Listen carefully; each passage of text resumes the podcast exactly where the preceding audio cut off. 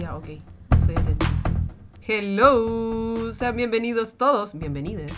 Bienvenidas, bienvenidos, bienvenides. Sí. Ah, ok. Ya. Porque hay que ser inclusiva, inclusive, Inclusive. respetuoso, eh, y este podcast eh, lo es. Así que si no te gusta la te vas. Ya, Bueno. pero fuera el SEO. Sí, bienvenidos todos a un nuevo capítulo de su podcast favorito. Porque sabemos que no hacen nada hasta que sale un nuevo capítulo. Ustedes no pueden seguir con sus vidas si no sacamos un capítulo nuevo. Obsessivity, su podcast de cine.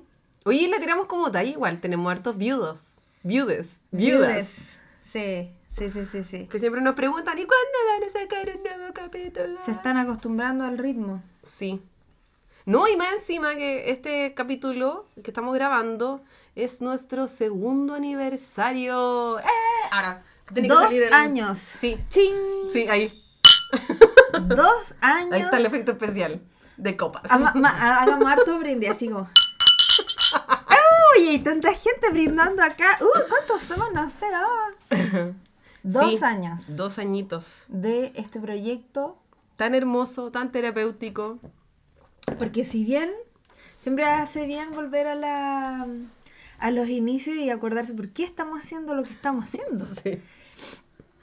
Eh, partimos en pandemia, cuando Sí. nadie sabía que chucha iba a pasar. En el 2020, sí, por julio del 2020. Y nosotras siempre íbamos al cine juntas y nos quedábamos afuera del cine conversando la película, Hablando en la cuneta. hablando en la cuneta. Y decíamos, Sí. bueno, deberíamos de hablar de cine, no sé qué, hagámoslo. Sí, sí, hagámoslo, hagámoslo. Y nunca lo hacíamos, eso fueron años. Sí. También queríamos hacer una banda, queríamos cantar soul. ¿Verdad? Esa banda se llama Soul Sister. Porque Eh, también le hacemos el canto para que usted sí. sepa. Una mujer es multifacética. Mujer. Sí, muchos talentos. Muchos talentos, muchos talentos. Pero sí, pues. Y cuando empezó la pandemia, nosotras dijimos, ¿sabéis qué? Si no lo hacemos ahora. Sí, es justo lo que Chile necesitaba. Otro podcast de amigas. Chile y el mundo. Chile y el mundo. Hay más gente haciendo podcast que escuchándolos, pero aquí estamos. Dos años y no nos tumba nadie, caballero. Sí. Es por eso que en este largo camino, largo, corto camino encuentro yo, queremos resaltar lo que ha sido eso mismo, que es el camino.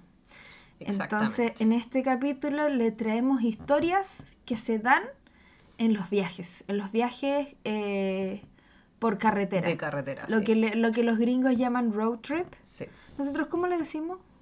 No sé, no, no sé si tenemos. Ay, deberíamos tener un nombre. ¿Su chilenismo decís tú? Sí, pues. No, no tenemos, que yo sepa. Viaje en auto. ¡Qué fome! Pero bueno, les Ya traemos, como yo. Le traemos tres películas de road trips que nos gustaron mucho. Son las tres muy distintas. Sí. Pero ¿sabéis qué? Ahora me di cuenta que igual la- las une Soy la rajo. La, las tres. Soy lo rojo. Sí, que tienen que ver, no, no me había percatado, pero cuando venía aquí a visitarte a grabar este podcast me di cuenta que son como de familia.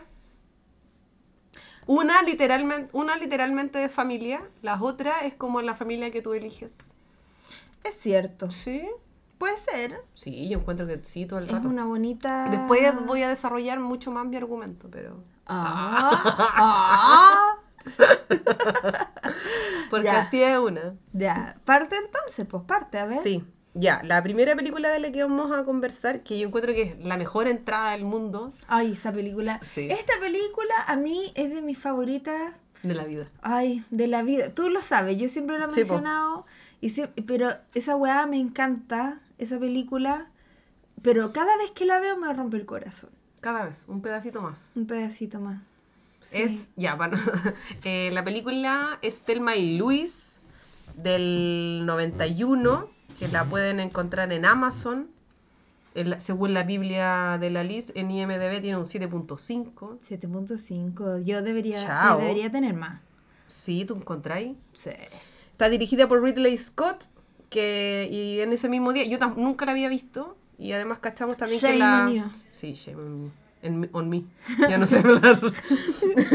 y eh, la música está compuesta por Hans Zimmer. Que Ah, la sí, Liz. pues tú sí, sabías Que quién te miré con no. cara también de Shame on You. Que, Shame no, se- que no sepa quién es Hans Zimmer.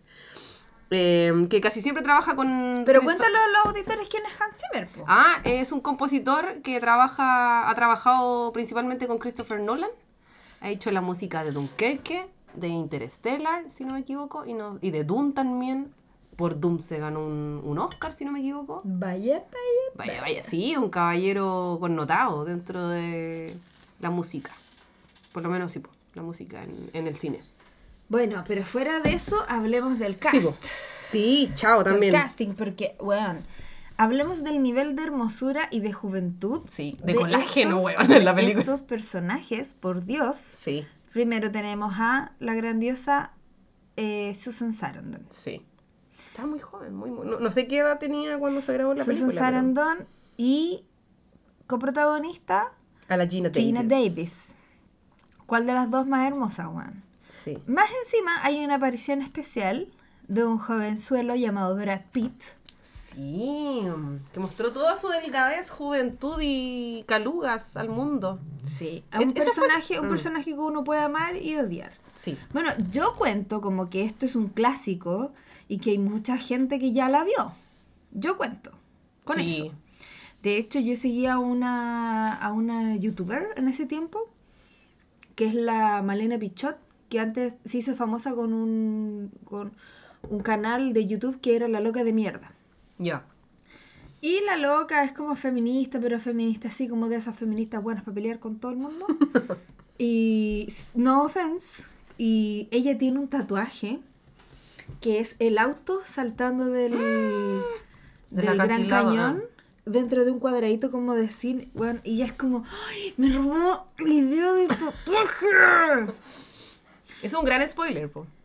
Bueno, pero, Pero ya sí. hablamos de que la gente que Sí. sigue este podcast ya sabe a lo que viene. Y si no, Edúquese. Ve la película, caballero. Ya, pero a ver, dale con la introducción de la película. Ah, no, mira, ya, se trata sobre eh, Luis, que es una camarera eh, de Arkansas. Susan Sarandon. Sí, en este caso Susan Sarandon. Y Gina Davis interpreta a Telma, que es una ama de casa, que tiene un esposo de mierda, que la trata súper mal.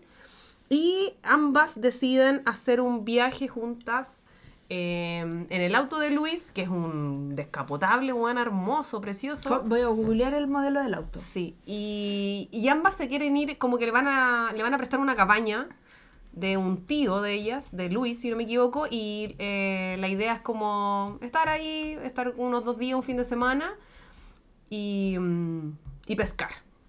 Porque le roban, al esposo de Telma le roban las cañas Es de pescar. Ford Thunderbird de 1966, descapotable, verde Sí. turquesa.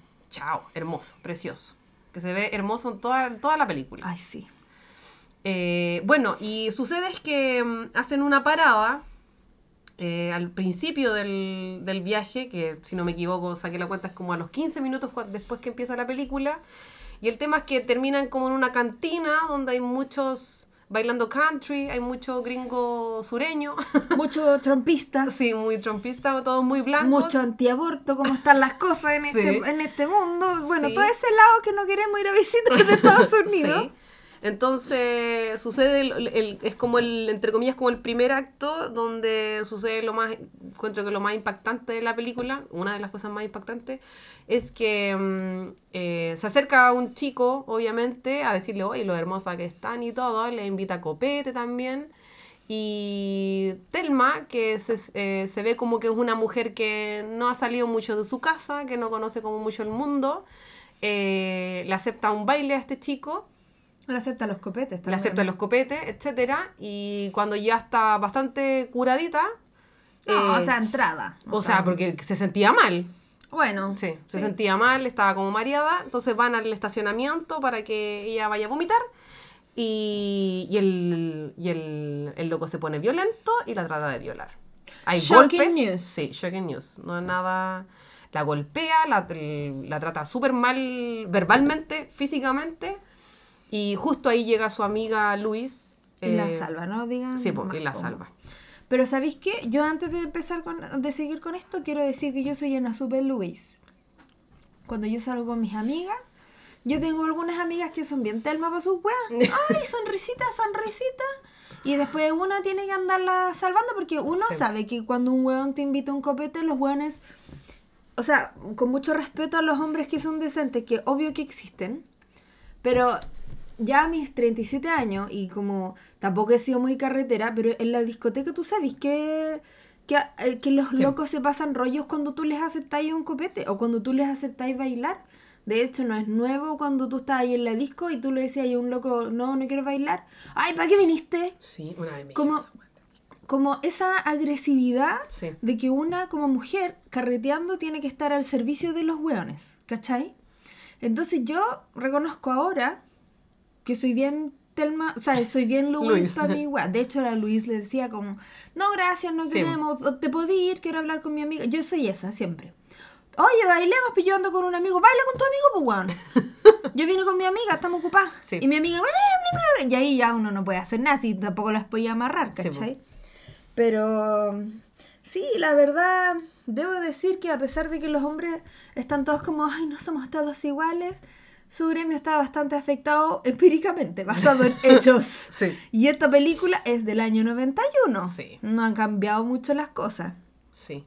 Sí, pues muestra, muestra todo como el, el machismo, el, el daño del patriarcado que le ha hecho a los hombres, a las mujeres también, porque Telma como que tenía que pedirle permiso al esposo para juntarse y siempre también le decía que su amiga, que no la dejaba salir de la casa, que su amiga era como mala junta.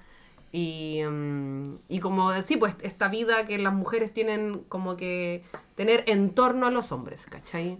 Y se nota, y, y a través de toda la película que dura más o menos, ¿cuánto dura? Como dos horas, Sí. se muestra en todo su esplendor el, el machismo enfermizo.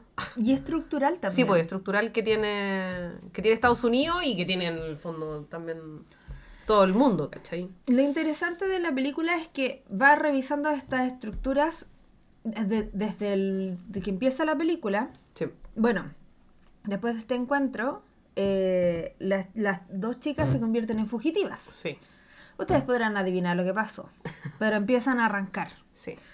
Porque se mandaron a cagar y empiezan a arrancar, a arrancar en el auto. Y ahí empieza el viaje o el, el road trip de Telma y Luis. Que primero tratan de conseguir plata, después de hacer un plan, ¿cachai? De andar eh, de fugitivas fuera de la ley. Y sin contar que dos mujeres solas en un descapotable en la carretera es súper raro, pues, Sí, para po. esa época que estaba lleno de camioneros, ¿cachai? Sí. Súper llamativo. Llamativo, exactly. Y, y ahí también aparece en la figura del, del personaje de Harvey Keitel, que es el teniente. Teniente. No sé. Ay, damn it. ¿Cómo se llama ese personaje? Bueno, el teniente que estaba a cargo del caso de la investigación, que era como un aliade. Sí. Que lo digo muy así como con comillas, no se ve. Pero era una aliade, como que el weón quería ayudarlas, pero no sabía qué onda, ¿cachai? Y ahí también en la película empiezan, empiezan como las dinámicas hombre-mujer, como los, los arquetipos súper claros, ¿cachai? Como la Telma es como una mujer muy entregada, muy como pajarona, pajarita, Sí. ¿cachai? Ay, es que yo no sabía, es que no sé qué.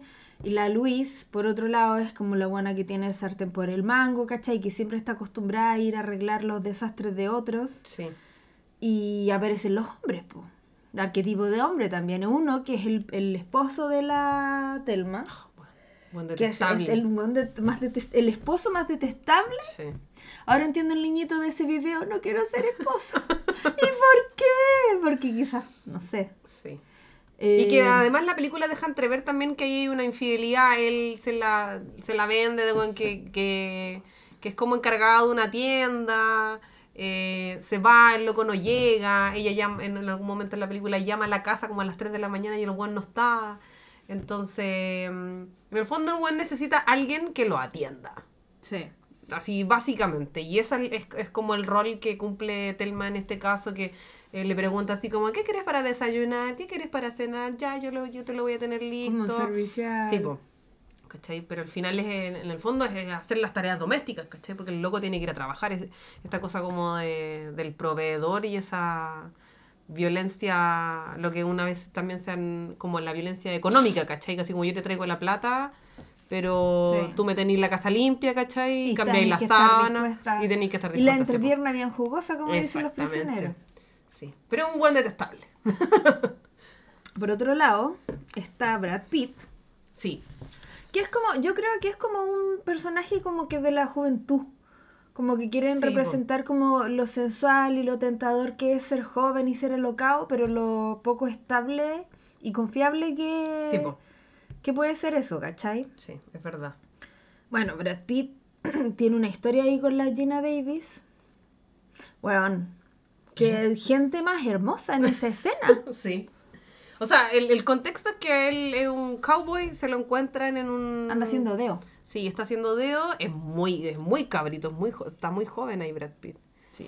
Y muy delgado, weona, yo quedé así pero impactado. Bueno, no importa. Eh, y él eh, trata de, sí, pues le, hacen, le, le hace dedo, como que les dice, oye, ¿sabes que necesito llegar a tal lado? ¿Me pueden llevar? Y al final deciden llevarlo después. Primero le dicen que no, después se lo encuentran como en un pueblo más, eh, un poquito más allá, y ahí deciden llevarlo. Y ahí la Telma también tiene ahí su, su rollo con él. Sí, porque la loca solo conocía a su marido. sí, po. Solo, eh. También cono- el, el, el detective es un tipo de, de personaje que es como. Yo encuentro medio paternal. Que él como que dice, puta, ya se mandaron a cagar, a ver, yo les ayudo. ¿Cachai? Pero el weón también está medio atado de mano. Y está en la pareja de la Louise, que después aparece que es un guachón. El Jesse, el Jimmy. Jimmy, interpretado por Michael Madsen. Sí. eh, que tienen una relación muy open-minded. Yo creo que ellos podrían Sí. ser poliamorosos. Todo podrían. rato, sí. Incluso. Eh, y también vemos otro tipo de personajes que tú lo dijiste, que eh, se, se encuentran varias veces con el Brad Pitt y se encuentran varias veces con la misma gente, ¿cachai? Sí. Con un camionero que es Sí. como bien, eh, como no es abusivo, es como muy ofensivo, Sí. ¿cachai? Y, y eso pasa, yo no sé si tú te has ido como en un road trip, yo fui a uno. No, jamás. He ido, bueno, con mi familia siempre nos íbamos para el sur en, en, en auto, pero esa weá no sé si cuenta porque todos los hermanos íbamos así obligados, así. ¿Cuánto falta? ¿Cuánto fa- No, ni siquiera, así como yo escuchando música, Estoy a mi hermana leyendo, y, y bueno, así con toda la... Yo iba con una sandía en las piernas. Esa era, y, y, y nos turnábamos la sandía, una quería llevarse la sandía, así, bueno, si no caía nada más. po. Y nos turnábamos con mis hermanas llevando la sandía, weón, y los O weas sea, que igual cuenta como road trip, pero... Y, pa- y mi papá que quería pre- preparar lo menos posible, weón, para llegar luego a la weá. Ay, creo que sí he hecho road trip. Siempre viajé a Tomé para el verano y no íbamos en auto. Eso es un Sí, road un trip, road po, weón. Sí, sí. Lo que pasa es que cuando uno es, es como la hija, a, vos, a vos te llevan obligada a, la- a las vacaciones, po, weón. Pero. O sea, a mí nunca me llevaron obligada, a mí me encantaba ir de vacaciones. Me, yo, buena, me, barsamente me iba a los dos meses. Yo estoy de cumpleaños en enero, para que la gente sepa. Y mi tía me llevaba, yo iba con mis tíos. Mi tía me llevaba, me sacaba el 6 de enero. Bueno, y yo volví aquí el 28 de febrero o me perdía la primera semana de marzo de vacaciones, así de Barça. Yo cuando era chica, mi abuelita me llevaba, pero me llevaba en bus. Ah, no, mi, mi tío siempre tu- también mi todo tío tenía un mi tío tenía un auto antiguo rojo, siempre me acuerdo de ese auto. Y después se compró un taxi, pero ese siempre viajamos y partíamos a las- como a las 4 de la mañana y llegaba muy temprano allá a Conce, o sea, a Tomé, que, que, o sea, queda muy cerca de Conce y te demora, y sí, pues se demoraba como unas 6 horas, 7 horas de, un poquito más yo creo, porque parábamos, obviamente típico de hacer pipí en la carretera. Es que es el comer tema, su, po. su pan con con mayo con Mi pollo. mi mamá, sí, weón, ¿por qué siempre va con pollo, weón? Es lo más fácil, Mi y lo podéis comer helado también. Mi mamá llevaba un termito, Sí, jugo, bebía, llevaba más comida de la que podíamos comer. Sí. Pero, ¿sabéis qué? El road trip con la familia no es lo mismo porque tú no puedes elegir los destinos. Tú no Ah, no, elegir lo que querías hacer. ¿Cachai? Porque primero erí el hijo o la hija y no tení, no ponís plata para el viaje, No, weón, ¿cachai? Sí, pues uno lo vivió a lo que voy de una perspectiva de niño. Pero yo después de grande me fui a un road trip con unas amigas muy queridas, nos fuimos a mm, la Patagonia.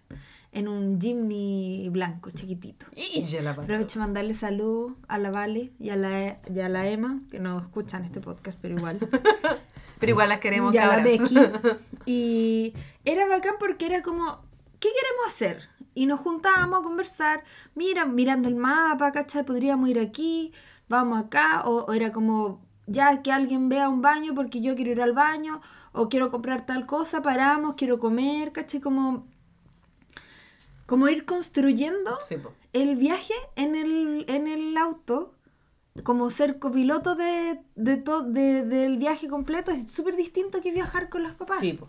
Todo el rato. Entonces, esa cuestión de que, por ejemplo, que se encontraban con el Brad Pitt o con el camionero una y otra vez, esa weá es real.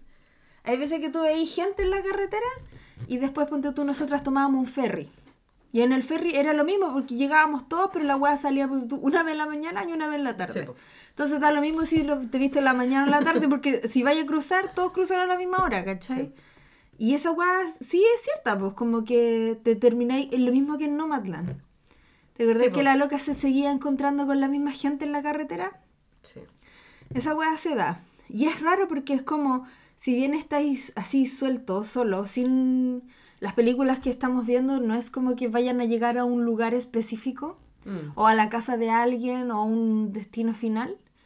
Eh, sí, sí tenía ese sentido como de, de- como de pertenencia del camino. No sé cómo explicártelo. ¿Cachai? Como, este es, aquí vives ahora, esta es tu realidad. Entonces lo único que pensáis, me acuerdo que en ese road trip lo pasamos tan bien, pero íbamos tan poco preparadas.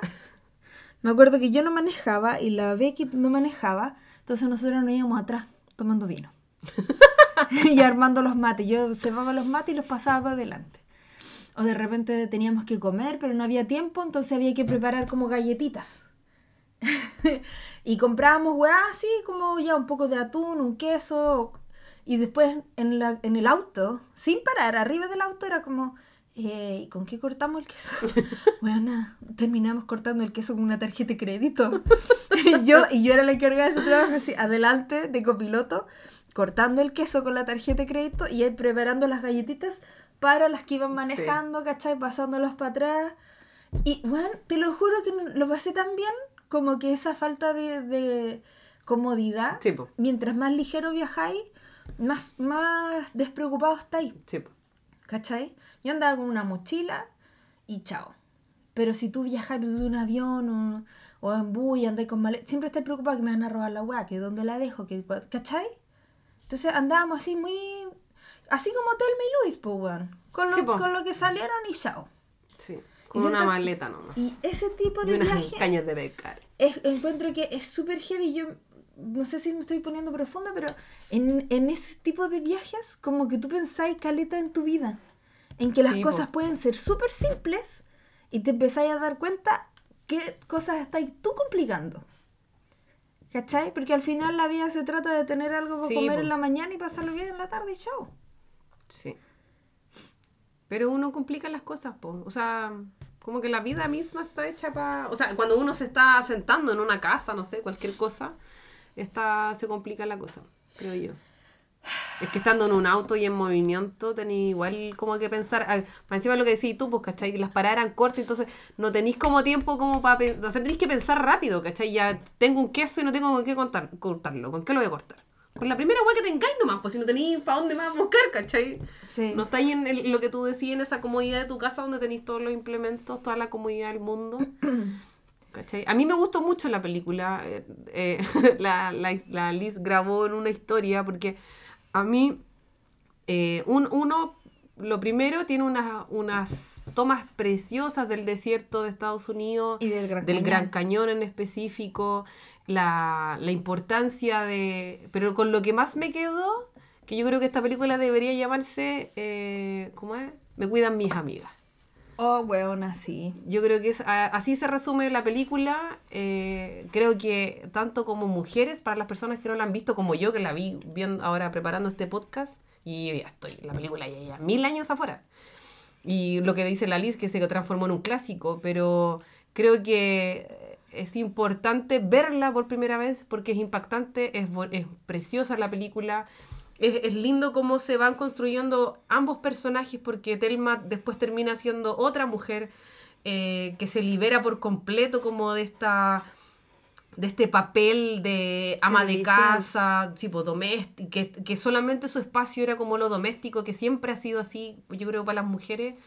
eh, porque Luis era también, pues ella siempre fue como más liberal, pero ambas tenían una carga. Luis a- había vivido algo, en la película después se, se va viendo que ella tenía un dolor, algo había vivido en Las Vegas, porque no quería pasar por ese por esa ciudad, y Telma tenía... Texas. Eso, y Telma tenía este tema como con su esposo, su matrimonio, etc.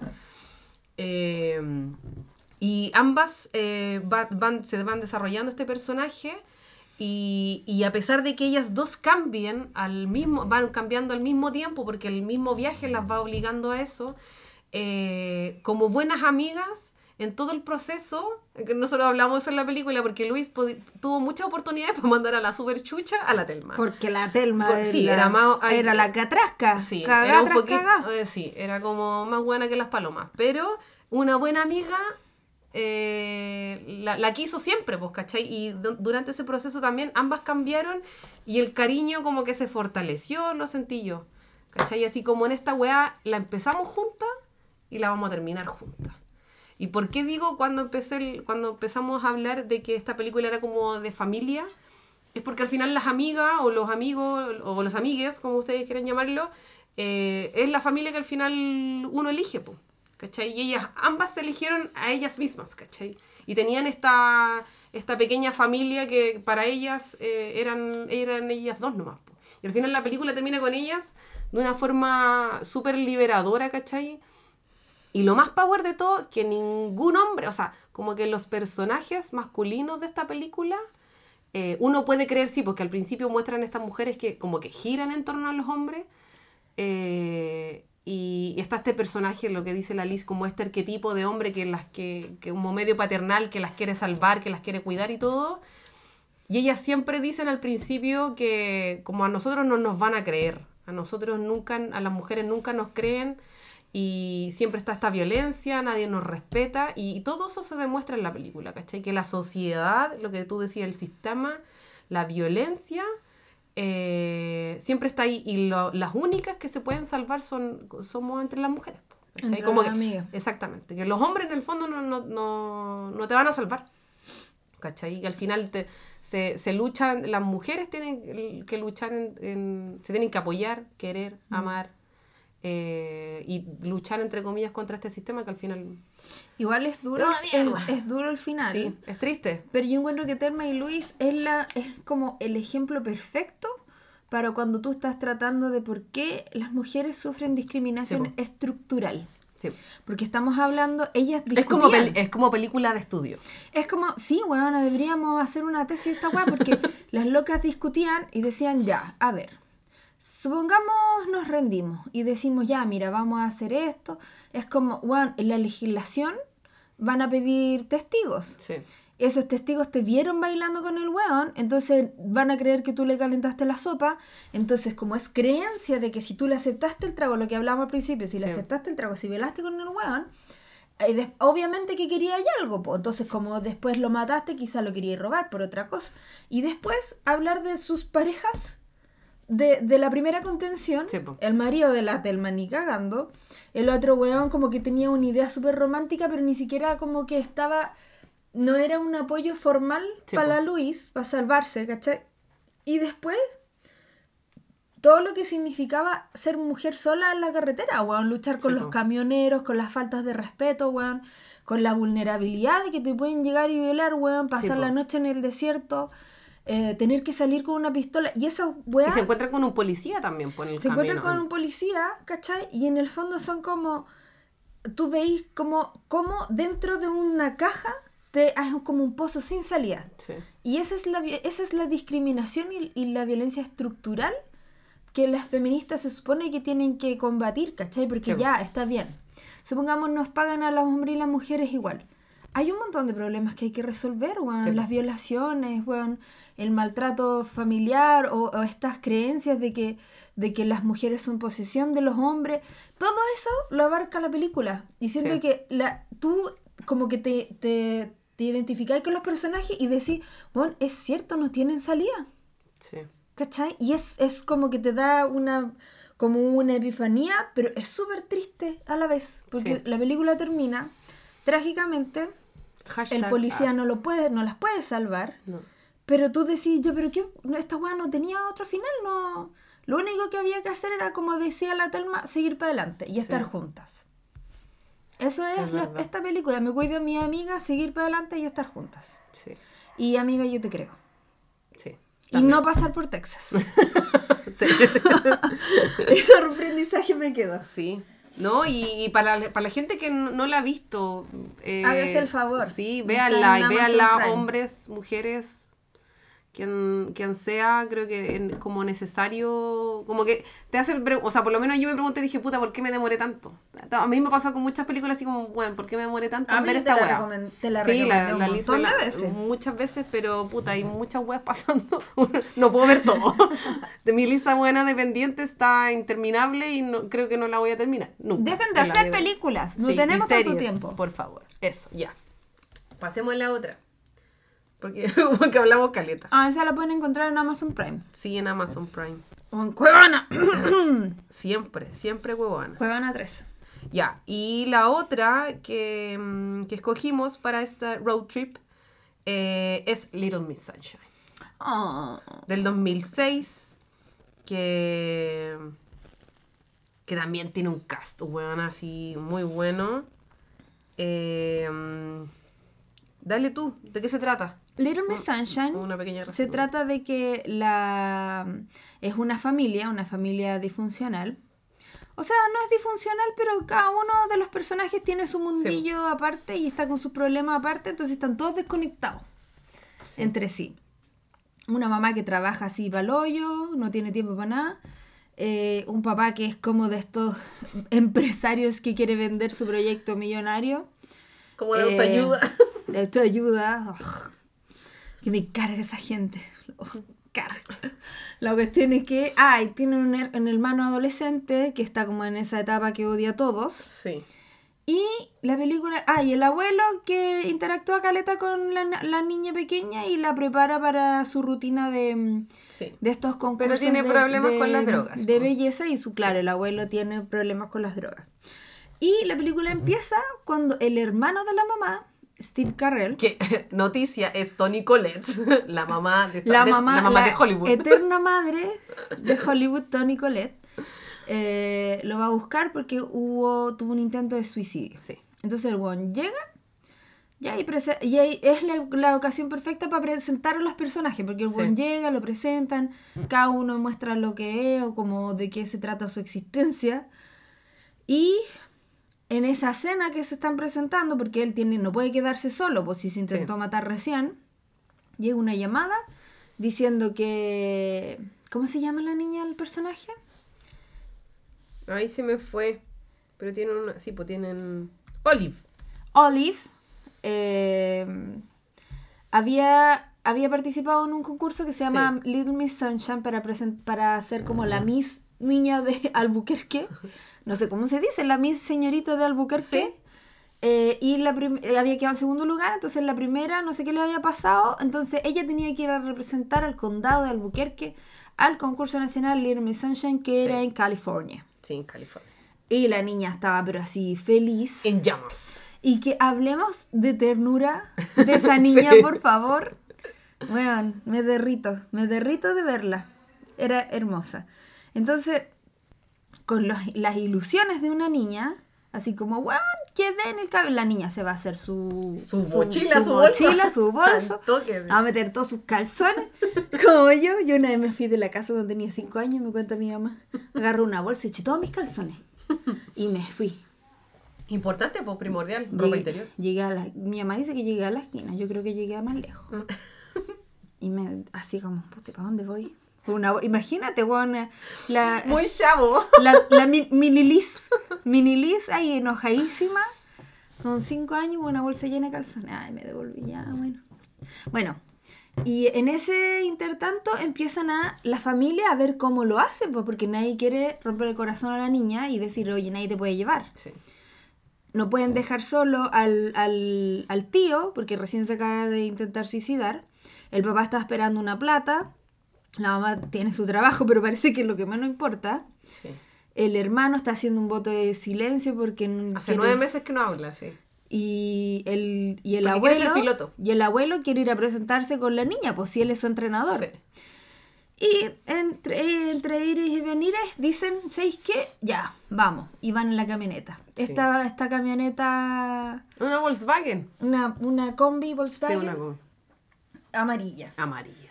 Eh, y ahí Precioso. empiezan el viaje. Sí. Y lo que pasa, cuando lo que hablábamos de los viajes con la familia, hay veces que se dan conversaciones y que estáis en un auto, no podéis no Escapar. escapar. no te voy a hacer la Larry. Entonces ahí Hay se- muchas conversaciones incómodas. hay muchas conversaciones incómodas. Los personajes empiezan a interactuar entre sí. Sí. Y ya sabemos que en la familia la weá no es fácil, ¿cachai? No, pues. No es miel sobre hojuelas. Y, y bueno, y de eso se trata la película, cada uno tiene sus rollos, eh, pero todos tienen este objetivo de, de llevar a Olive al concurso, porque la Sí. niña está entusiasmadísima, es como una ilusión máxima, y todos como que ponen a un lado sus problemas de adulto y dicen, ya, vamos a hacer esto por la niña, ¿cachai? Sí.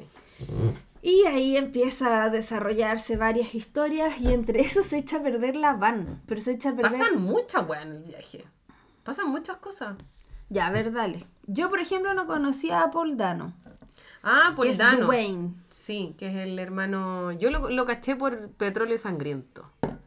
Y eh, ahora es el acertijo en Batman. En la última de Batman, la de Roberto Pattinson. Pero hablemos de Dwayne. Sí, pero yo no, todavía no la termino esa película porque es más larga que el día lunes. Eh, ¿Por qué hablemos de él? De Dwayne. Hablamos de Dwayne. Hablemos de él. ¿De, pues, de que no todos habla? Ah, ya. El chico, no sé, tiene 16 años, eh, está haciendo un voto de silencio, lleva nueve meses diciendo nada porque quiere eh, como eh, tener esta disciplina y constancia y todo porque el buen quiere ser piloto de aviones.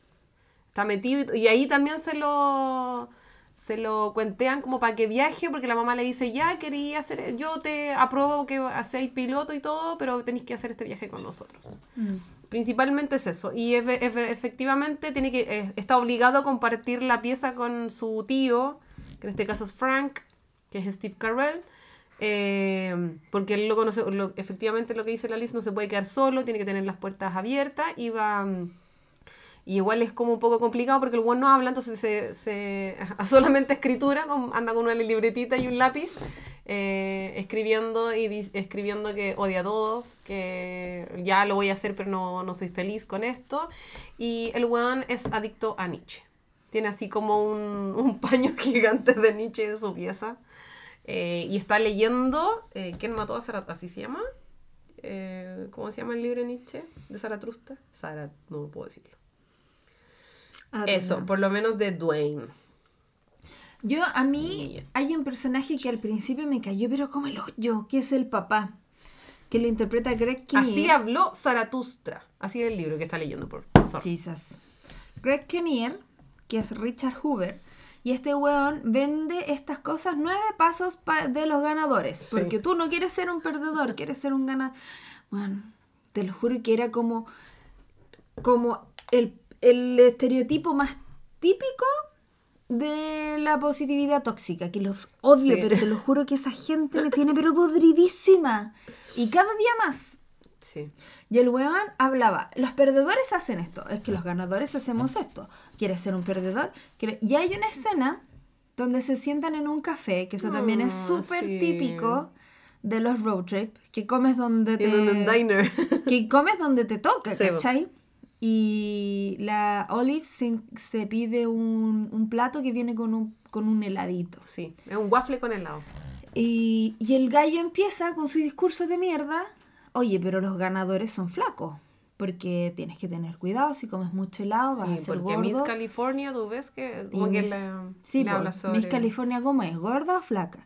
Y es como, weón, la niña en la, en la película tiene como, ¿cuánto? ¿Ocho años? Sí, Y es como, esa weá es verdad, sobre todo las niñas que son eh, que les dicen así como tú tienes mucho futuro en el modelaje, tienes futuro en la Sí. actuación. Esas niñas pasan por un infierno cuando chicas y las niñas normales también. Siempre hay alguien en nuestra familia que nos dice que, que tiene ese discurso gordofóbico, weón. Oiga, está, no está creciendo para arriba, está creciendo para los lados. ¿Qué te importa a ti, vieja culiada? Me hubiera encantado responder eso cuando chica, weón. Pero a lo que voy es que Oiga, está un poco sanita. la niña, weón, era tan feliz comiéndose su heladito. Y, y no digo que hay que fomentar la obesidad infantil, porque sabemos que tenemos un problema, ¿cachai? po.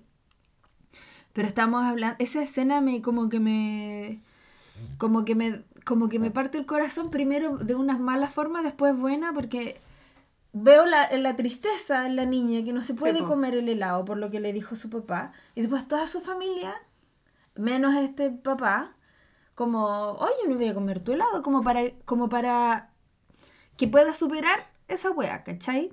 Como que su propia familia le enseña a Sí, disfrutar. po. ¿Cachai? Incluso el hermano que está todo deprimido. Sí. Entonces encuentro que eh, en el fondo los personajes van aprendiendo, ¿cachai?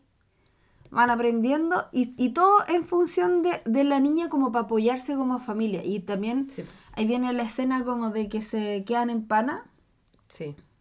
Es que le pasan muchas cosas, pues. Eh, el- la van eh, tiene un problema y no puede. Tienen que empujarla para que avance o tienen que estacionarla en una colina porque tiene que agarrar como cierta, velo- cierta velocidad como para que la weá no se. para que la weá ande, pues. Pasa eso. Después em, sucede lo del abuelo, si no me equivoco. Sí. Eh, sí, sucede lo del abuelo. eh, después también se quedan eh, a dormir en un, en un como un motel. eh, y ahí también los, los papás tienen una, tienen una discusión grande porque es lo que dice la, la Liz, el loco está esperando como vender este programa eh, para hacerlo libro y después hacer charlas, etcétera eh, porque está obsesionado con esta como idea de como del éxito de los ganadores y versus los perdedores. Y, mm, al final es como que la, al final la película es como una mm, cierta como epifanía sobre eso, sobre el tema de los ganadores y los perdedores eh, a través como de, de sus mismas vidas, ¿cachai? O de esta misma familia que, que está atravesando este viaje. Después pasa lo del abuelo. eh, Bueno, y antes hay una escena que, que es muy bonita, que la niña está sufriendo Sí, antes de viajar, sí. porque dice que tiene miedo de perder, porque su papá odia a los perdedores. Perdedores, bueno, sí. los niños siempre escuchan, uno cree que no, Sí, pero po. siempre escuchan. Absorben todo. Y el, y el abuelo le dice, Una de las mejores frases de la película. le dice, ¿me estás tratando? Sí. Bueno, entonces no era un perdedor. Sí. El verdadero perdedor es que tiene tanto miedo a perder que ni siquiera lo trata. O sea, que Lo ni siquiera eh, lo intenta. Chao. Sí, esa, ese yo creo que es la mejor frase de la, de la película. Y aparte lo que hablábamos, la Cari me, me mencionó lo de, de que todos se bajaban a empujar la van para que pudiera Ah, sí. partir la weá. Y, y en el fondo iban subiendo los más vulnerables primero, pues. El Sí, abuelo, la- la niña. la niña, La después la mamá, el mamá. ¿Cachai? Y en el fondo, yo pienso que eso es ser familia. Como, Sí. ¿sabéis qué? Eh, le vamos a poner el hombro a esta weá porque hay uno de la familia que lo necesita. Y lo vamos a hacer todos, porque si no la, la van no parte, weón. Sí. A mí me gusta porque la película en el sí, o sea, la metáfora del. Yo encuentro que la van es como una metáfora como para ellos como familia. ¿Cachai? Que al final. Y, tiene que ver también un- algo de. Tanto de la familia como de la vida, que si. Como que si tú no empujas, esta weá no avanza, literalmente. ¿Cachai? Entonces, en ese sentido, la película es como súper. El, el mensaje es como súper claro. O sea, si tú no, tú mismo no te empujas o no empujas esto. Porque al final a ver, lo, a lo que voy es que al final siento que la familia en ese sentido se, se, se, se veía un poco estancada. Todos tenían dramas y no los podían resolver y este viaje en torno a esta chiquilla para, para apoyarla en el fondo, para, para que ella pudiera participar, eh, va develando muchas cosas de cada uno y se van reconciliando porque también hay una escena preciosa que se ve como súper... eh, como entre comillas, como súper poca cosa. Y es cuando el weón se entera, el papá se entera de que el trato no va, no va. Que no que el sal- no que le el resultó el negocio. Exactamente, que no le resultó el negocio. Y el papá mismo, eh, que también de repente se llevan súper mal porque el papá es como súper deslenguado y todo, el buen lo abraza y le dice, estoy súper orgulloso de ti. Y Porque lo, lo import- intentaste. eso, lo importante es porque lo intentaste. Bueno, y yo ahí me fui a la mierda. o sea, yo me- como que la película yo la amo, siempre es preciosa la película. Y, y es lo mismo también que sucede, hay una conversación casi al final de Dwayne con Frank, que es el tío. Frank que lo, lo interpreta Steve Carell también, pues hay un, hay un tema de que él eh, es homosexual, se enamora, eh, es el, es el, ¿cómo? Es el profesor, el, el primer De experto Proust. de Proust. Y, y tiene una conversación súper linda en un muelle. Y el cabro le dice así como, ¿sabéis qué? Lo importante es hacer lo que uno ama. Y fuck the rest, le dice, una cosa así. Y, y tú es verdad decís así como, puta, tiene razón, ¿cachai? Que al final la chica ama como el tema de lo... de... Ser una performer. Sí, o no sé si eso, pero participar como en estos concursos de belleza que también tienen una crítica súper fuerte. Ay, La- yo los encuentro horrendos. Sí, esos son horrendos, Si pero la- fuera por mí, yo los prohibiría. y como que todo el mundo, o sea, pero y la chiquilla le gustaba y, y como que, que en, en algún momento igual como que no quieren que la chica suba al escenario y todo. Por pero protegerla. sí, po, por protegerla, pero la mamá y le dice, puta, ¿sabes que la buena se preparó mucho tiempo y no le quitemos esto, ¿cachai? Y el abuelo la preparó, Sí, y el abuelo que era, era, era ávido consumidor de, de cocaína. Sí. Y, y bueno, para los toples y toda esa weá le enseñó una rutina que era. Oh, pero con el mejor tema de la vida. ¿Cuál era? Se llama The Girl the Super Freak. No sé cómo se llama ese tema. Bueno, y Super ahí, Freak y ahí de nuevo la familia apañándola, po. Sí, ¿cachai? la Pero quisieron yo bajar. creo que a ella le gustaba mucho el sentido de ser como una performer, como de presentarse. Super Freak se llama la canción de Rick James, por si acaso.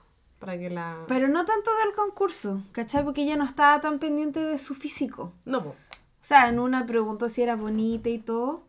Pero en su ilusión era como de, de ser una performer. Y, y bueno, cuando, cuando empieza la película, ella está ensayando. Sí, Ensaya todos los días con el abuelo. Es como una cosa que es como su motivo en la vida, ¿cachai? Le gustaba mucho bailar. Y decía que era muy buena- buena bailando. Entonces, no sé, siento que. Yo también me siento identificada. Yo bailé por mucho tiempo. eh, y hacíamos presentaciones anuales al final del año. Que era como, bueno, teníamos que vender. Nosotras teníamos que pagar para bailar. Para poder arrendar el local, Mm. ¿cachai? Y cada una tenía que vender entradas para poder pagar la wea entre todas. Solamente para mostrar lo que practicaste todo el año. Y pagarte para hacerte tus trajes, ¿cachai? Pagar maquillaje. Era un show, pero solamente por el gusto de bailar. Bueno, todos los años era el mismo grupo mío el que llegaba. Llegabas tú. Llegaba yo, ahí Llegabas estaba tú, yo. Llegaba David y todo, mi mamá, mi, mi, familia, mi po. hermana, mi, todos. Porque en el fondo era como... Es como ese meme que dice, si tu amiga es emprendedora, apóyala que haga pura wea. Así me sentía, ¿cachai? Y así como, da lo mismo, y yo bailé varios estilos, y da lo mismo lo que bailaba, siempre estaban ahí, Sí. ¿cachai? Porque es como algo que a mí me llenaba, ¿cachai? Y, y, y puta, no sé si, no sé si necesitaba que estuvieran ahí, pero me gustaba, ¿cachai? Sí, po. Porque sentía que como que vivían conmigo esa alegría de poder de bailar, ¿cachai? Y siento que también la película tiene un poco de eso. Y es como, da lo mismo si lo haces mal. Es algo que a ti te hace feliz y tu familia po. va- te va a apoyar, Eh. ¿cachai? Y la cosa en el fondo sí, pues atreverse, po. Atreverse. Yo creo que. Eh, y, y también si lo querí, lo podí hasta eh, extrapolar con este podcast. Ah, en el sentido de que a nosotros dos nos gusta, siempre nos ha gustado hablar de cine. Y, y ahora también grabando estos episodios nos hemos dado cuenta que uno siempre pensó así como que no nos va, no nos va a escuchar ni mi mami. Y, y nos llegan mensajes, ¿cachai? De gente, de gente chilena que está lejos, de, que nos escuchan de Nueva Zelanda. ¿De dónde el otro día nos escribieron? De Australia. De Australia. Saludos a la Denise de Australia. Sí. Y Te saluda- queremos. Y saluda al Seba de Nueva Zelanda. Sí, que no, siempre nos escuchan. eh, y también pues mis amigos nos escuchan, o sea, gente cercana y, y tenemos, o sea, tenemos buenos comentarios, la gente no, no siempre nos escribe, etcétera. Y, y es como, creo que también hay cierta como presión que, que existe como sobre los hobbies, ¿cachai? Sí, weón. Basta Y- con eso. Sí, y, y es, es cuático, porque, pero al final a nosotros nos divierte esto, nos gusta, eh, y mucha gente también nos escucha y sabemos que, que, que tenemos algo, tenemos, según nosotros, tenemos algo especial no- y nos gusta y, no. sí, po, y chao, ¿cachai? Y al final, no, finalmente lo bueno es que al final, finalmente, después de como de mil años de amistad, nos atrevimos a hacer algo que al final eh, nos gusta hacer y que para nosotros esperamos también que, que siga este camino Es en la eso, eso que decís tú de los hobbies porque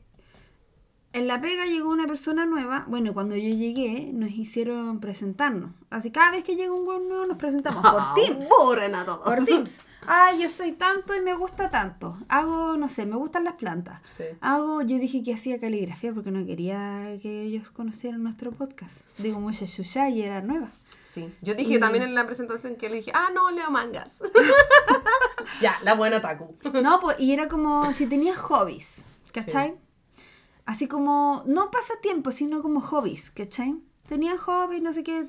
Ah, yo dije, yo hago caligrafía, otros compañeros dijeron, yo hago no sé qué, bla, bla, bla, yo hago boxeo, no sé qué. Y una compañera dijo, ay, pues lo siento, yo no soy buena en nada. Y yo dije, a ver, estábamos diciendo los hobbies. No que. Y ahora, más encima tenéis que ser buena Sí, en po. tus hobbies. Ah, ándate a la chucha. Si se supone que tengo que ser buena, trato de hacer bien mi trabajo y ser buena en mi trabajo. Y Sí, mi po. hobby es una para disfrutar. O sea, más encima, ahora tengo que ser excelente y hacerlo perfecto en, en mis hobbies también. Sí. Esa hueá también le quita un poco de diversión y siento Sí, que nos hemos creado esta presión de ser buena en todo y, y tener cero tolerancia al error. Sí. A mí también me pasa. Pero bueno, así con Little Miss Sunshine. Hoy nos falta una Sí, todavía. démosle nomás, pues. La el, otro episodio especial también duró una hora y media. Ah, verdad. Creo. Es cierto, es cierto. Uno de los Oscars. Y aparte que es, tienen que escuchar hasta el final porque vamos a lanzar un concurso. Pero solamente a los que escuchan el capítulo entero. Sí. Ah. ¡Ah! Dificultad máxima. 10.000 horas grabando. No, si es cierto lo del concurso, es cierto, es cierto. Ya, Karina, presenta la próxima película.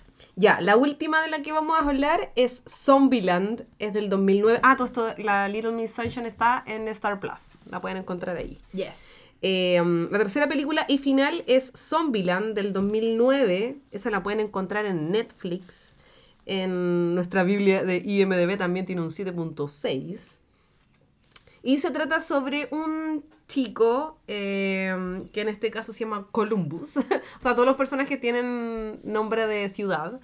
Eh, y empezó básicamente el apocalipsis zombie en Estados Unidos, porque en qué lugar más va a, va a suceder. Y es el único lugar donde importa. Sí, entonces está este chico, eh, Columbus, que se va a llamar, y se encuentra con eh, Goody Harrelson, que en este tiene un nombre también muy raro que se llama Tallahassee. Tallahassee. Eh, que tiene una camioneta y él en verdad quiere llegar a su ciudad natal, que es Columbus, pa- para reencontrarse con su familia. El drama es que lleva mucho tiempo, tiene el, este chiquillo tiene un- también un- una lista de como de reglas que las va explicando. El, el modo de contar la historia es muy entretenido. Yo también, eh, era también la primera vez que veía la, la película, es muy entretenida tiene hartos efectos especiales y está contada como en voz en off, se podría decir, de, de la voz principal que... que Narrada. este- eso, está narrada en este, en este caso a través de Columbus y él va nombrando su lista de reglas eh, para poder sobrevivir a un apocalipsis zombie. Ah, claro, es como un manual. Sí, es como un manual. Y que por eso él está vivo. O sea, uno, eh, tienes que hacer cardio, tienes que correr mucho. Eh, lo segundo es eh, tener también nunca entrar a los baños. Tiene, bueno, un, un listado gigante de reglas.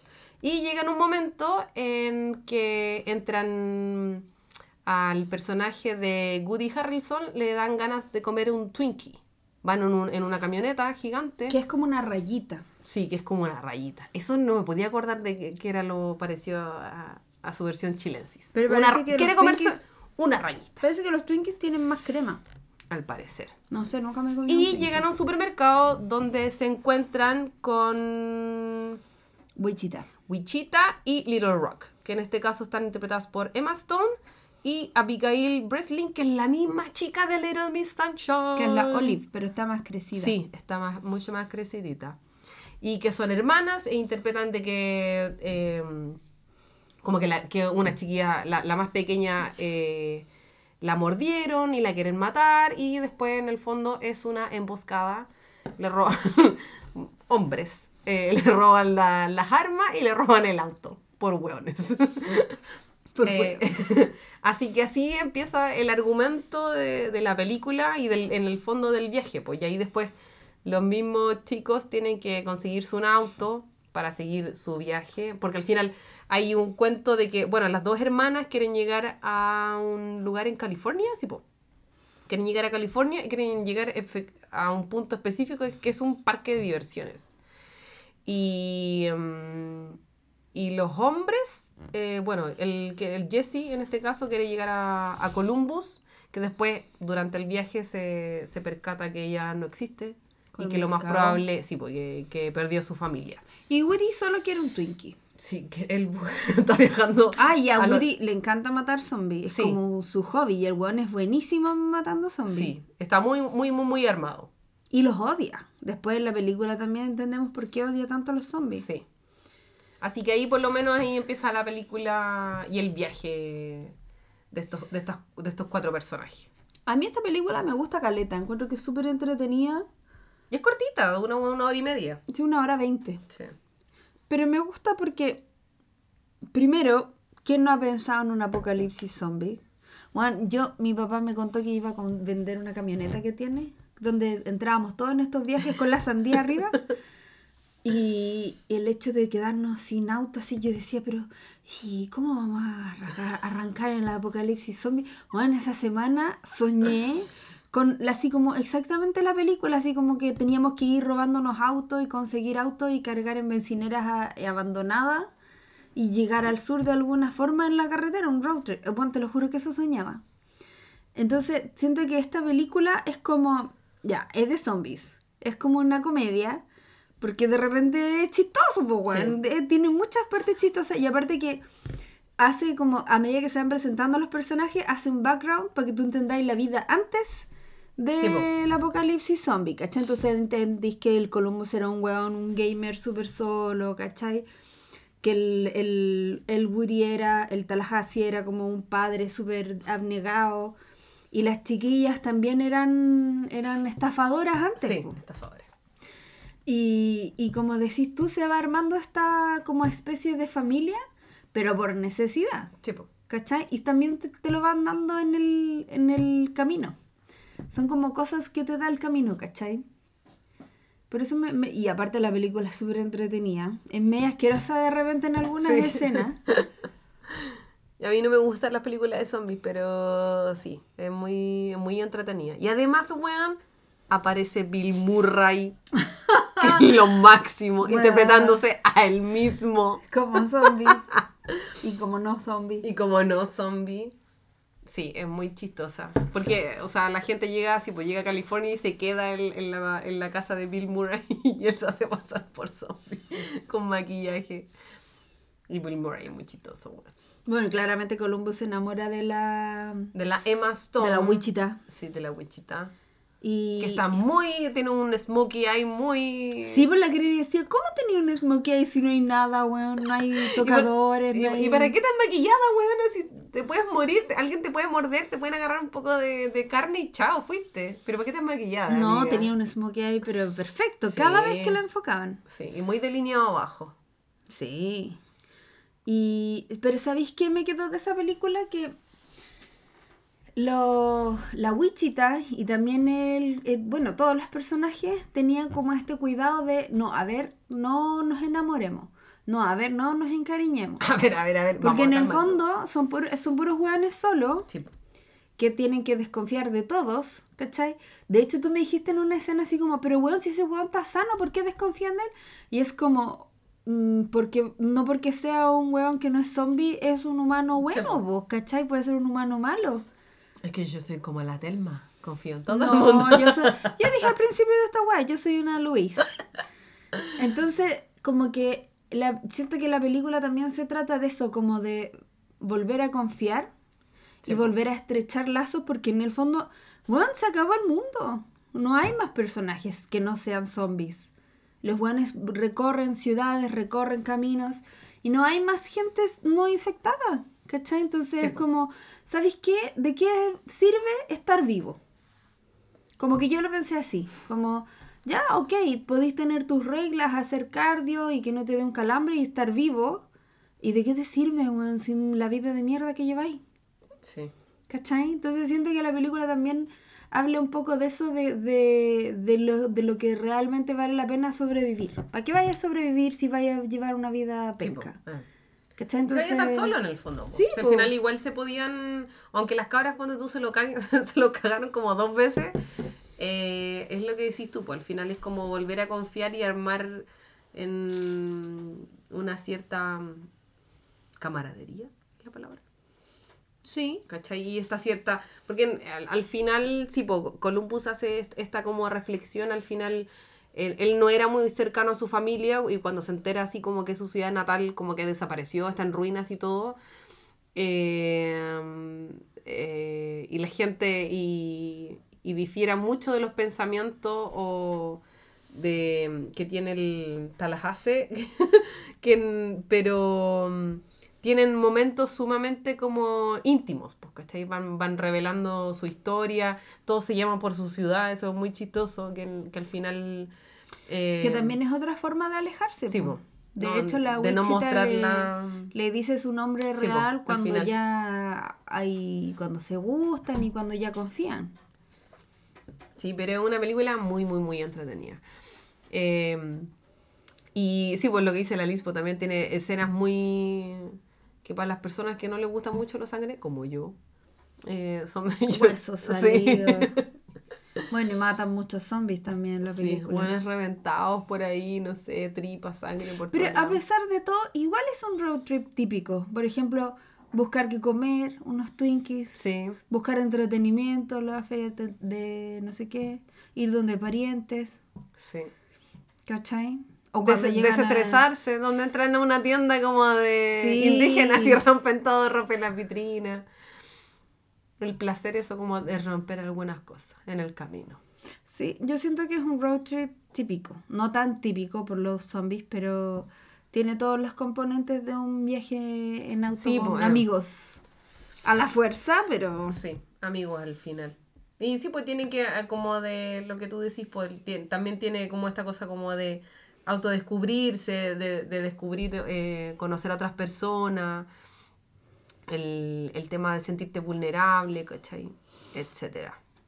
Creo que de esta hablamos menos, ¿o no? Lo que pasa es que todas las cosas que teníamos que decir de road trips las dijimos en las otras. Sí. Entonces esta es como una opción lúdica que también es un road trip. ¿Cachai? sí. Pero sí, yo siento que Zombieland es una película que es muy entretenida y también todos los personajes cambian.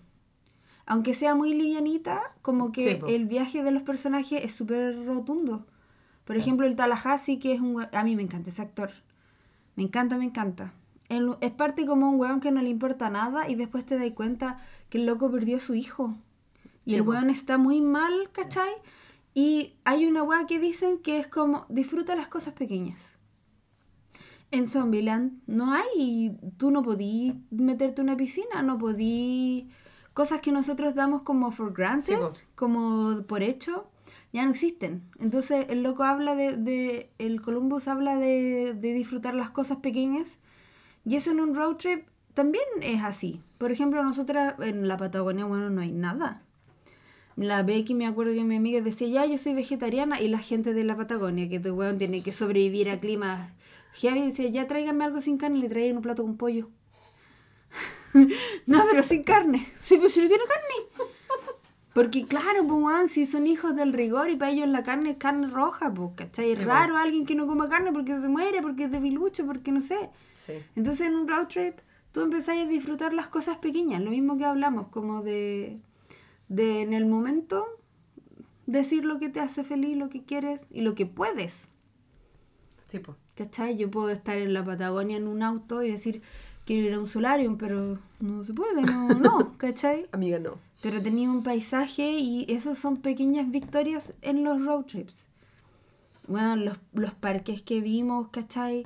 Como yo creo que salimos todas más amigas de ese viaje y creo que ha sido de los mejores viajes que he tenido porque como que estáis 100% dueña de tu destino. ¿Sabéis que me aburrí aquí? Agarráis el auto y te vais. Sí, pues Ah, tenía quiero esa, esa acá. libertad. po. Quiero ir a ver qué hay aquí. ¿Cachai? Sí. Eso significa que no lo pasaste bien conmigo. La lo gente, bien la gente no sabe que fuimos con la Liz a Bolivia. Ah, verdad. Y terminó mal. Yo no quería Hubo- hablar de hubo ese tema. sangre. No, mentira. No, pues efectivamente está esa, está en, en todo, yo encuentro que en la gran mayoría de los viajes tenía, entre comillas, esa libertad, ¿cachai? De decidir Mm. dónde quieres ir, cuál es tu norte, cómo gastar tu tiempo libre, ¿cachai? Etcétera. Y más cuando, eh, el tema es cuando uno comparte ese viaje, Sí. ¿cachai? Que al final... Eh, Tienes yo- que estar en la misma línea. Sí, yo siempre encuentro que viajar con más personas eh, es complicado porque al final sí, pues tenéis que ir eh, como calibrarte en cierto sentido, así como ya, ¿qué vamos a hacer? ¿Qué quieres hacer tú? ¿Qué quiero hacer yo? ¿Qué quiero comer? ¿Qué dónde vamos a comer? O qué ¿Qué- cosas no quieres hacer. ¿Cuánto estás dispuesto a gastar? Sí.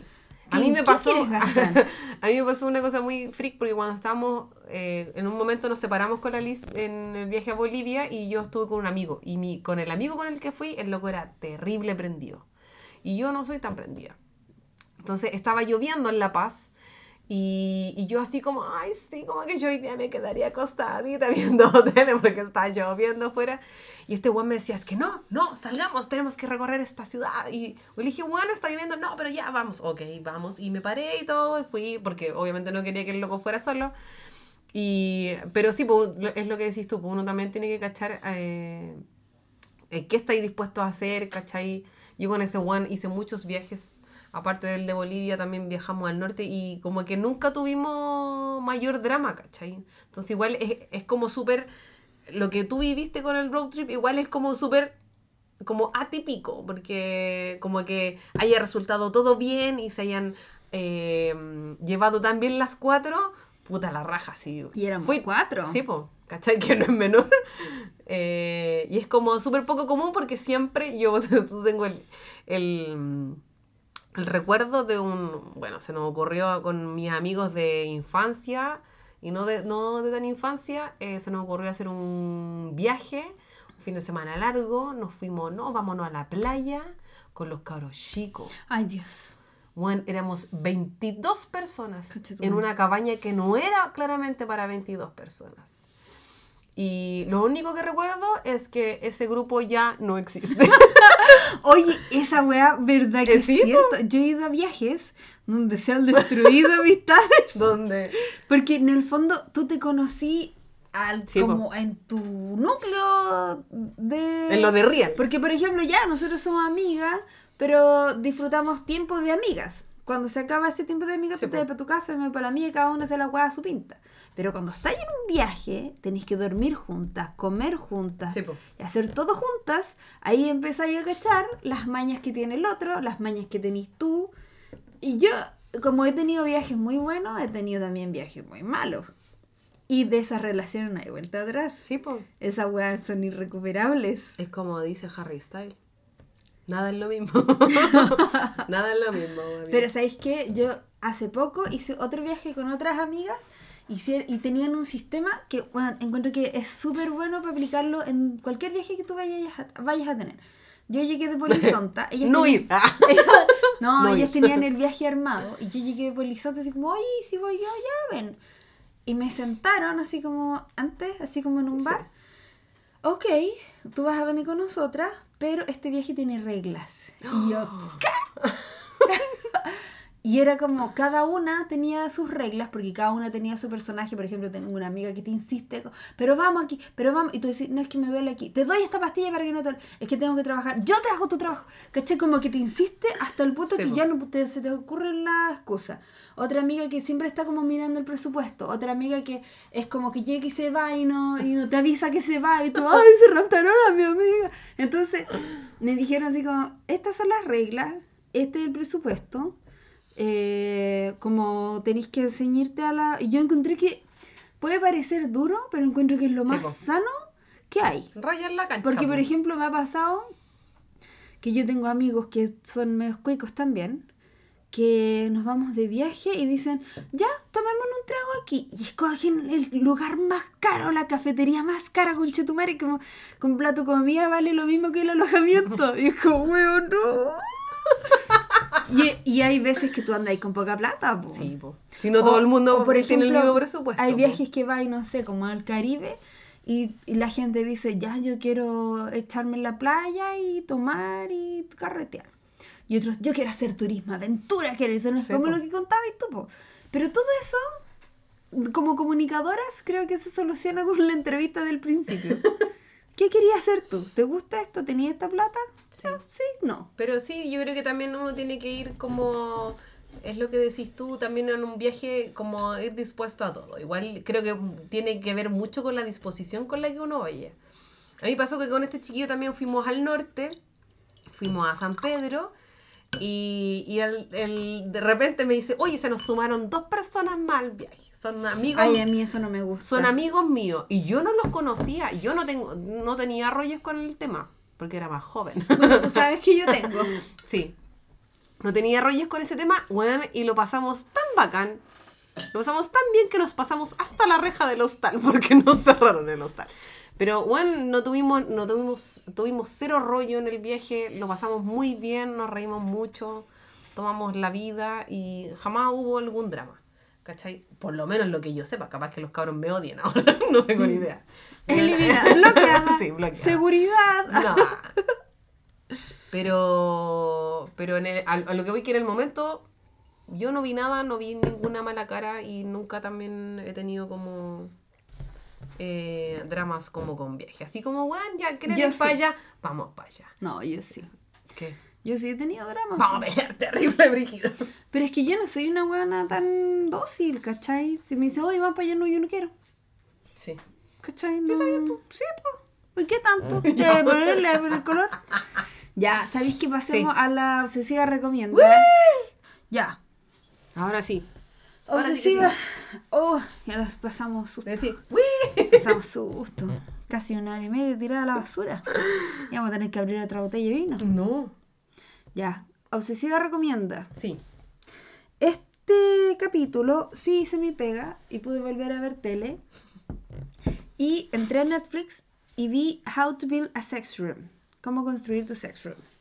Y yo, que a mí me encantan los programas de renovación de casas, no sé por qué vivo en un departamento de 30 metros cuadrados, no me entra ni mi 32, pensamiento para acá. ser más exacto. 35 mide el mío. Ah, ya. 35. Me respeta los 3 metros que me lo está sacando aquí. bueno, me encanta ver esos programas. De hecho, yo, ahora yo me levanto, hay veces que despierto los sábados. No sé si tú sabes. Ah, sí, me contaste. Los sábados a las 8 de la mañana dan Hermanos a la obra. y en inglés se llama Property Brothers. Que son estos dos gemelos que uno te compra la casa y el otro te la remodela y todo. Bueno, me encanta esa weá, no sé por qué, pero me gusta. Entonces, Gustos de esto- soba, po, weón. este programa es bacán, weón. Es tan entretenido porque es una galla que era diseñadora de. que hacía remodelaciones de casas normales. Eh, se llama Melanie. Británica, que los británicos son súper uptight y súper conservadores. Entonces es súper raro que ella sea la experta. Y una vez, cuenta que una vez le pidieron una habitación del sexo. Y se espantó así como, my goodness. Y después dijo, bueno, ¿y por qué no? Entonces, obvio, los gringos que tienen casas enormes y les sobran piezas, se hacen un sex room. Y es muy bacán porque la loca como que les hace una entrevista al principio a la pareja o a la wea que sea que estén haciendo en el sex room. eh, como cuáles son sus kinks, como sus cosas, sus fetiches, ¿cachai? Entonces es muy chistoso porque hay parejas que de verdad son así como buenas que lo han probado todo y quieren así como un calabozo, ¿cachai? Con un montón de herramientas y mesas customizadas, weón. Y hay gente que dice, no, yo quiero un spa, como de luna de miel. quiero que sea como un hotel eh, lujoso. Y, y, y tiene, es súper poco convencional y lo que yo siempre critico es que la, siempre estos programas, yo digo, pero a ver, diseñen una weá en 30 metros cuadrados, pues a ver si pueden. Y la loca lo hace. hay unos, hay unos capítulos con, do- donde diseña así como espacios muy, muy reducidos y las weas quedan bacanes. Y aparte, como que ahonda caleta en la pareja. O en, hay una familia, que es como, son poliamorosos, son siete. Ah. Siete weones. Que tienen que, llevarle la mano a siete personas. Hay gente que son, bueno, parejas, bi- eh, parejas homosexuales, heteros, parejas con gente no binaria, eh, con poliamorosos, ¿cachai? Gente que se va a casar, gente que lleva casado años, pololos, pololas, eh, relación a distancia. Y tú pensáis, así como, no sé, hay gente que es muy vainilla y esa gente cree que es como lo más pervertido de las weas que le gusta. Ay, bueno, mi esposa, hoy soy una pervertida. Y es como, hay otros weones así como que ya han pasado todos los niveles de la de la, de, de la experimentación, pero el programa no deja de tener clase porque la loca se dedica a eso. Dice como, esta cuestión no tiene por qué ser algo ordinario, ni algo pr- privado, ni algo así como, o sea, sí, algo privado, ni algo como muy como pervertido, como malo, ¿cachai? Sí. Puede ser una hueá bacán, lujosa, como tú queráis. Y bueno, me las vi, pero así en dos días. ¿Cuántos capítulos son? Ay, Está Netflix, si no, no sé, quiero decir ocho, no sé, lo vi todo, weón. Y quedé enamorada de Melanie. Quiero que la señora, no sé qué, no se quería con mi departamento, pero tengo un espacio. Pero es muy entretenido, de verdad, como Sí, que está en Netflix. me reí, me, Netflix. me reí, me emocioné. Los episodios duran entre 39 minutos, 36 y 40 y tanto, y efectivamente son 8. Y la weá te atrapa porque empieza un capítulo con una pareja, empiezan a desarrollar el capítulo, y a la mitad aparece otra pareja. Entonces, su pelo, weona, lo Sí, amé. entonces le entregan la, la- la habitación a uno, pero tú te quedaste con la mitad del capítulo de Sí. los que aparece. Entonces te- es una weá que no podéis despegarte. Y. Nada, lo encontré, lo encontré súper entretenido. Así que se los recomiendo. Es mi, mi recomendación obsesiva de este mes. Ya estamos saliendo mensual, pues bueno. Sí. Y de esta aniversaria. Muy bien, Y- y Lisbreta. aniversario. Muy bien, Lisbreta, que Y hayas decir podido, algo más, se me olvidó. Tenía una idea súper pendiente de esta weá, pero se me olvidó. que hayas Debe podido ser, ver. donde, debe ser tele. donde pasamos susto, weón, de que casi Sí. se nos borró todo. Sí, nos robó la alegría. Que iba a decir algo súper smart, súper inteligente de esta serie, y no me acuerdo. Ya le doy yo Sí, entonces. dale tú. Ya, hasta que Sí, ahí, vamos. ahí te, te voy a acordar. Eh, yo, como ustedes saben, yo tengo una pequeña eh, adicción al, a la tele asiática, así que voy a seguir con mis datos eh, asiáticos y coreanos en específico. Hay una serie muy hermosa que se estrenó que se llama Una abogada extraordinaria, Wu que es una serie, tiene 16 capítulos, duran una hora cada uno, está en Netflix, y es sobre una chica que se llama Woo, Woo Young-woo, eh, que mm, salió de honores eh, de la universidad, de la Universidad Nacional de Seúl, eh, y es abogada, y eh, el tema es que es del espectro autista. Y mm, para todas las personas que le gustó mucho Atypical o eh, Good Doctor, creo que le- también le puede gustar esta serie. ¿Doctor Milagro? Doctor Milagro también. Hoy qué manera de llorar con Doctor Milagro. Eh, y es una serie muy linda. En este minuto está en emisión. En Netflix está un poco atrasadita. Tiene como va dos episodios más atrasada. Yo voy al día. Como Ah, se debe, obviamente. Eh, en una ordinariez de página eh, muy mala. ¿Quién sabe también si lo- Pixel por pixel. si los subtítulos están buenos o no, yo creo que sí. Eh, pero es muy, es muy bonito porque va, va- se cuenta un poco de, de cómo ella, eh, e- ella tiene una relación muy cercana con su padre, vive solamente con su padre y le costó mucho conseguir la pega por, por el mismo hecho de, de ser autista.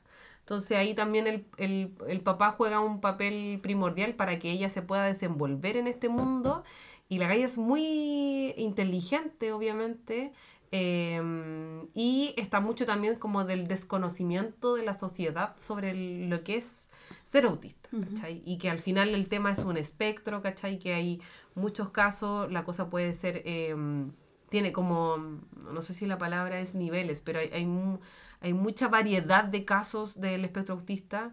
eh, y ella es muy inteligente, eh, tiene una memoria así, pero full desarrollada. Y, y es como se, enfren- eh, se enfrenta ella al mundo laboral, eh, al mundo de la adultez, que está tan sobrevalorado. Y, mm, y, como, y cada capítulo eh, va desarrollando un caso en específico y cómo ella también se, se involucra en los casos. Obviamente ahí se ve también cómo encuentra el amor, porque aquí los dramas son muy románticos. Claramente. Claramente hay un guachón hermoso que se enamora de ella, pero, pero eh, encuentro que está muy bien hecha la serie, eh, está muy... Es como súper respetuosa, hay muchos datos también de, como de la historia del autismo que muchas veces uno no puede, puede desconocer. Eh, y en ese sentido la encuentro súper respetuosa. ¿Cachai? Entonces, es- y es súper entretenida, uno ve, también se va desarrollando como el lado más humano, más empático, y, mm, y eso, se las recomiendo. Se llama Una abogada extraordinaria. Boom. ¿A Netflix? Está en Netflix. Sí. Vaya, vaya, Netflix debería pasarnos una suscripción más que sea. Sí, y que deje de cobrar por cuentas que Ay, no estén en tu casa. A mí no me ha pasado, todavía no me han cobrado. ¿Ustedes Obsessivity le han cobrado? A mí sí me han cobrado. Me estás hueveando. No, todavía no me cobran. Ay, Pero me ya registré la otra decir. cuenta. Que la, la weá que recomendé yo me da mucha risa porque como es una cosa sexual, obviamente no puede mostrar contenido pornográfico. po. Mm. Entonces cuando empiezan a construir la, el sex room, ponen música así como de sexy, como Barry White. Y empieza a caer la pintura. Clavar un clavo así. Es muy chistosa, weón, porque es como, ok, va a ocurrir el sexo en esta pieza. Y empiezan como que la construcción, y aparte la Melanie, se me olvidó decir esto, tiene un compañero, tiene un maestro. Ya. Entonces el maestro es súper, de hecho dice así, "Cl- clítoris. y le da mucha vergüenza. Entonces la- es muy chistoso. Bueno, se van a cagar de la risa, de verdad que la- eso era mi- la parte que me faltaba. El maestro y la, Sí. la, la obra sensual.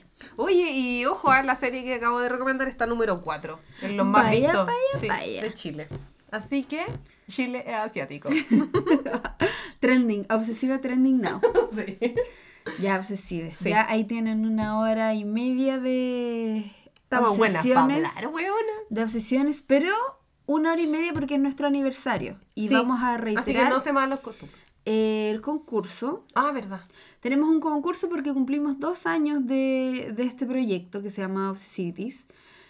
Y queremos celebrarlo con ustedes también. La gente, primero la gente que nos escucha. Entonces la primera pista va por este capítulo, para la gente que escuchó el capítulo completo. Ojalá sean de Chile porque no sé cómo le podríamos mandar el regalo. Le vamos a mandar un regalo sorpresa de Obsessivities, claramente. Eh, a quienes eh, nos posteen en la última foto que vamos a subir, que es de este Sí, capítulo, de este capítulo. eh, con el hashtag yo soy Obsessivity. Solamente. Fácil. Solamente. Y obviamente tienen que seguirnos. po. Sí, pues síganos en Instagram. La primera I, siempre digo latina, la segunda Y. Obsessivity. Yes. Así que para que participen, no les podemos adelantar a qué tipo de, De sorpresa. merchandising sorpresiva va a ser. Pero es un regalo que queremos compartir con ustedes también porque ya llevamos dos años haciendo esto y Sí. son varios los que nos acompañan hace rato. Y ya que- basta de estupideces. Y ya basta de estupideces, ya basta.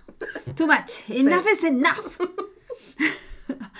Así que eso. Recuerden participar, seguirnos en nuestro Instagram. Hashtag yo soy Obsessivities. Sí. Y eh, nos vemos en un próximo capítulo. Como siempre pueden eh, sugerirnos temas, películas.